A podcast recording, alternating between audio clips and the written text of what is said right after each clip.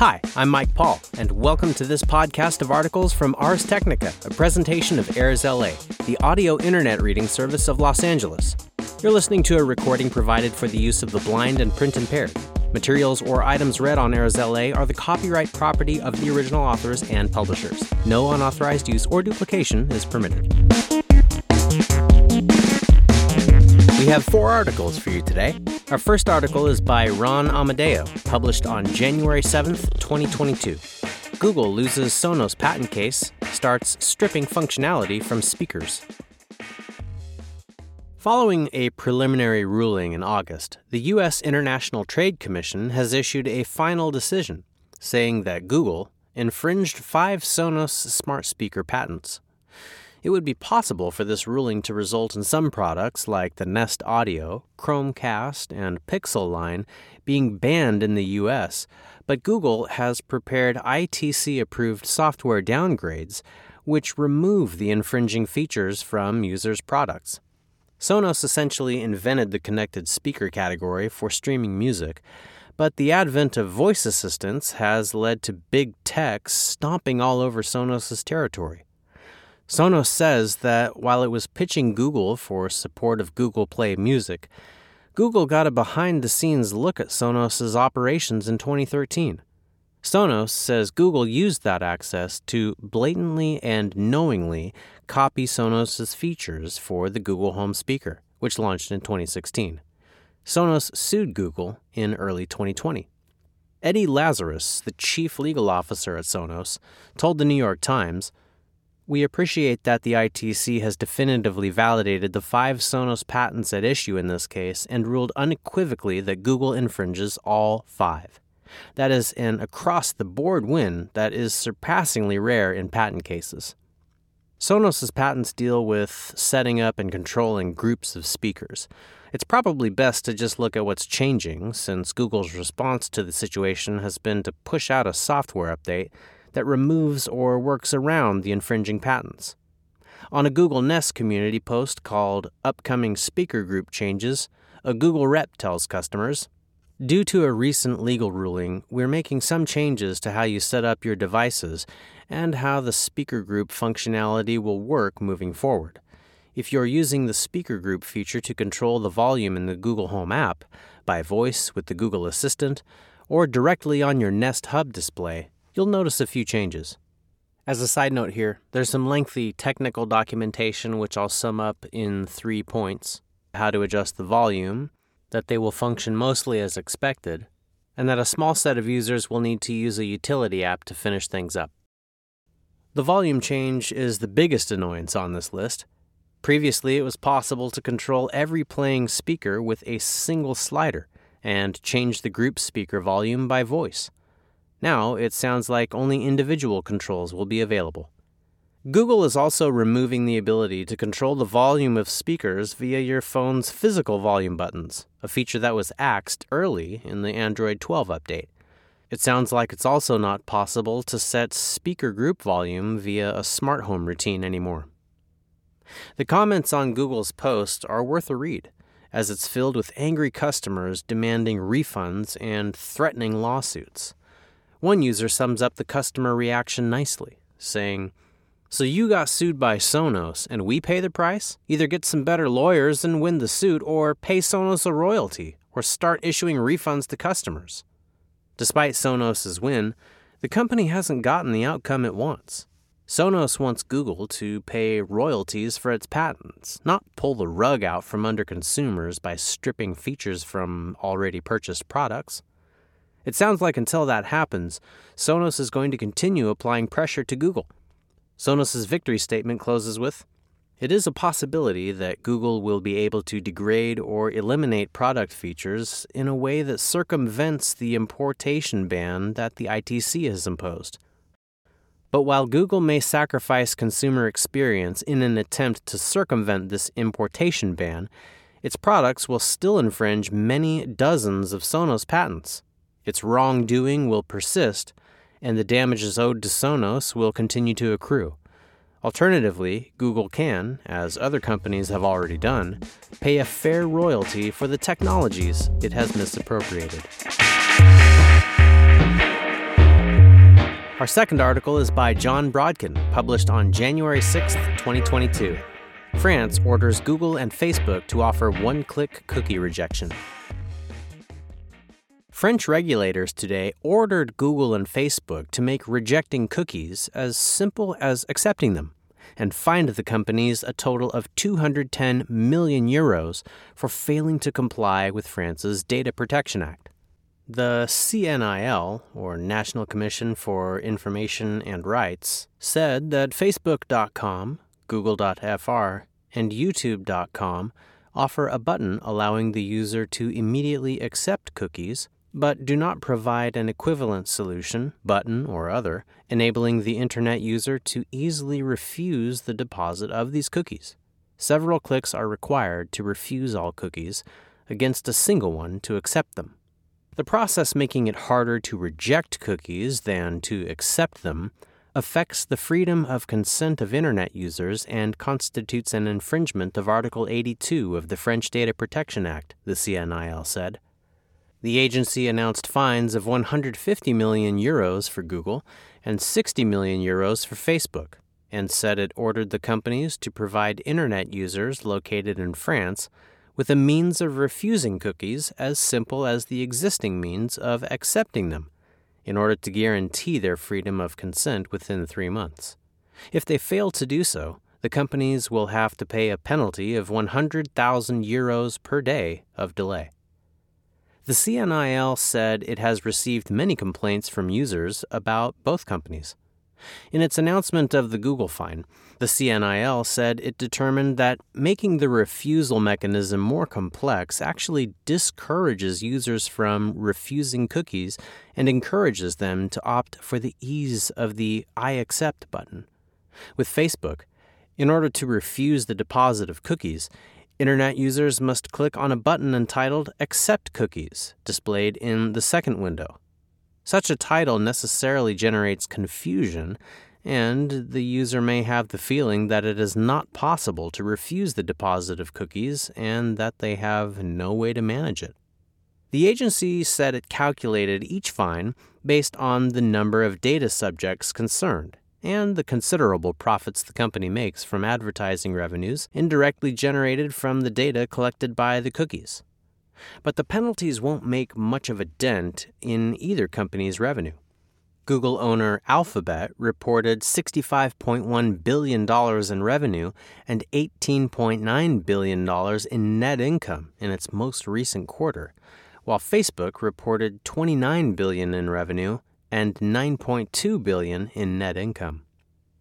New cookie rules for these websites and mobile applications took effect on March 31, 2021. Since that date, the CNIL has adopted nearly 100 corrective measures, orders, and sanctions related to noncompliance with the legislation on cookies, the agency said. When contacted by Ars, neither Google nor Facebook said exactly how they will change their cookie policies to comply with the ruling. A Google spokesperson said, People trust us to respect their right to privacy and keep them safe. We understand our responsibility to protect that trust and are committing to further changes and active work with the CNIL in light of this decision under the e privacy directive. Facebook owner Meta told Ars We are reviewing the authority's decision and remain committed to working with relevant authorities. Our cookie consent controls provide people with greater control over their data including a new settings menu on Facebook and Instagram where people can revisit and manage their decisions at any time. And we continue to develop and improve these controls.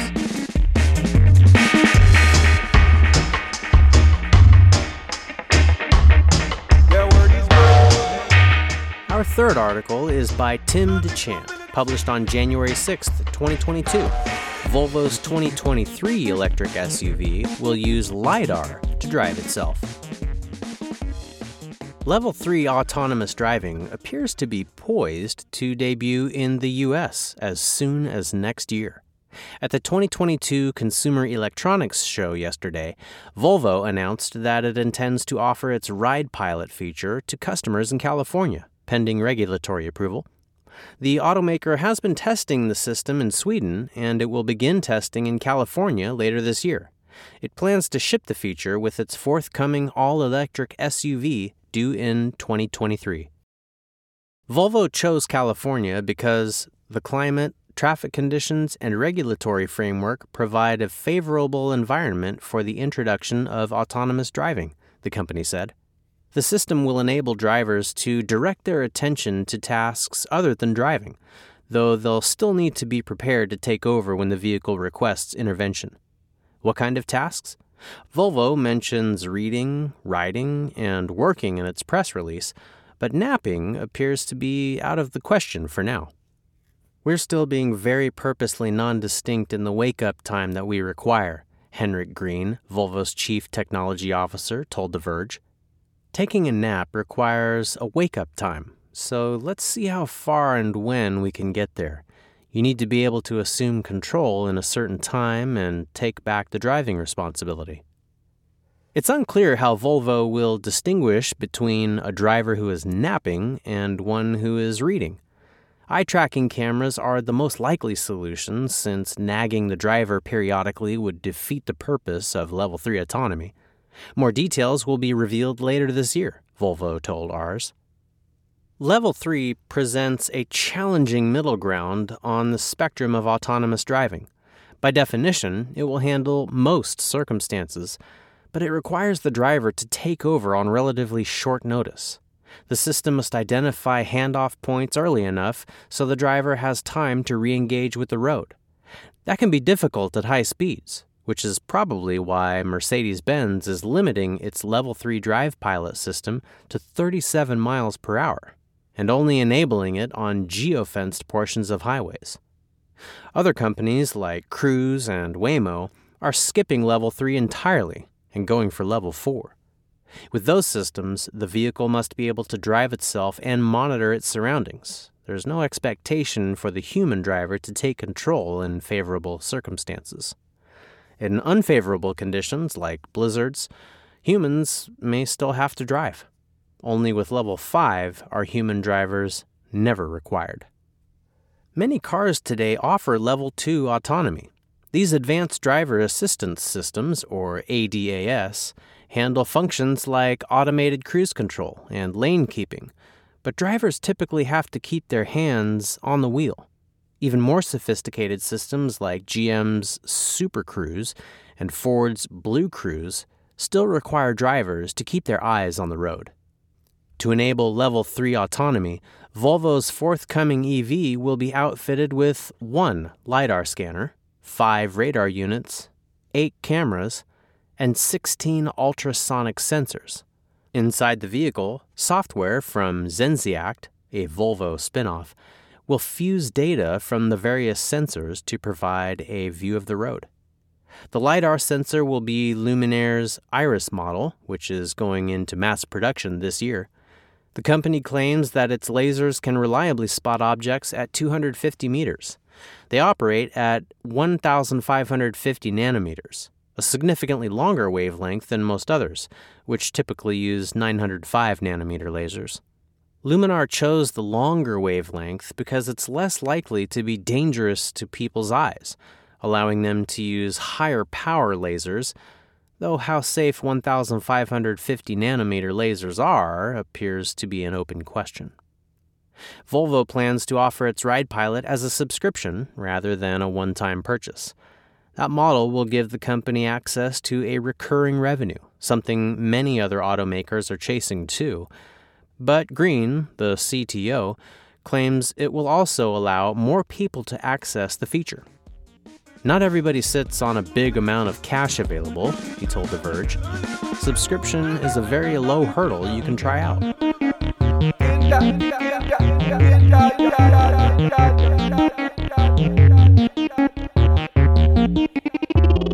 Our fourth and final article is by Eric Berger, published on January 8th, 2022. Remarkably, NASA has completed deployment of the Webb Space Telescope. For much of the world, Saturday was just another day of problems and perils. The Omicron fueled pandemic raged around the globe. New York emerged from its first snowstorm of the season. Turmoil continued in Kazakhstan and elsewhere. But in space, in space, Saturday saw a great triumph. After a quarter century of effort by tens of thousands of people, more than $10 billion in taxpayer funding, and some 350 deployment mechanisms that had to go just so, the James Webb Space Telescope fully unfurled its wings. The massive spacecraft completed its final deployments, and, by God, the process went smoothly. Thanks to NASA and space agencies in Europe and Canada, the world has a brilliant new space telescope that will allow humanity to see further back into the depths of galactic time than ever before. The telescope might even identify the first truly Earth like worlds around other stars.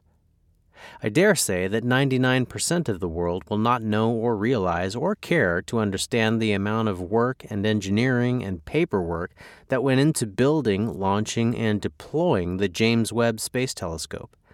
But those of us who know, we know, and we are in awe. In something of an understatement after full deployment, NASA's chief of science, Thomas Zurbuchen, said, this is an amazing milestone. Scientists have always been keen on seeing further back into the early universe, and serious planning for a successor to the Hubble Space Telescope began in the 1990s. To look into the past, they would need a dark, cold environment far from Earth. This is because collecting light from the faintest, most distant objects in the universe requires not just a very large mirror but also no background interference.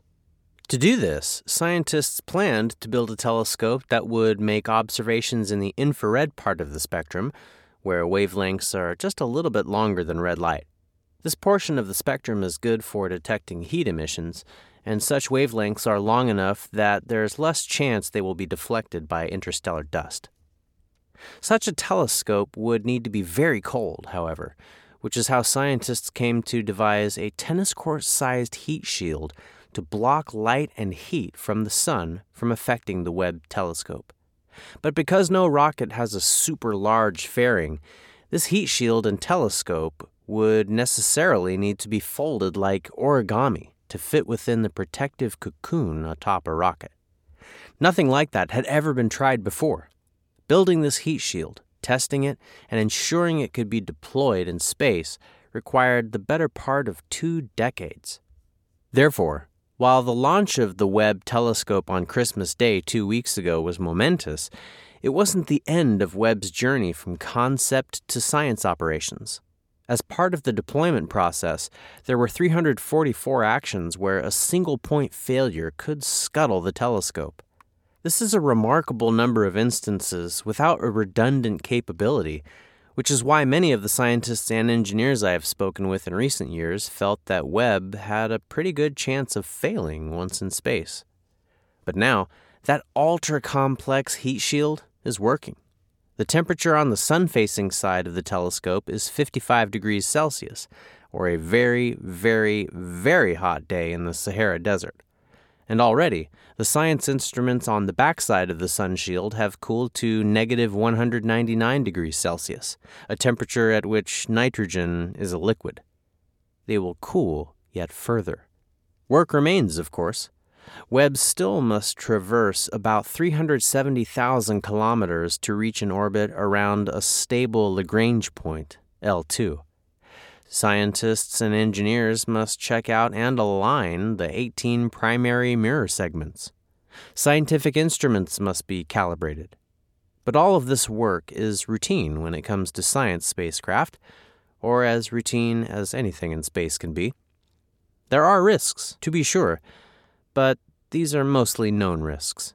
We can therefore be reasonably confident now that Webb will in fact begin to make science observations this summer. We should truly be in awe.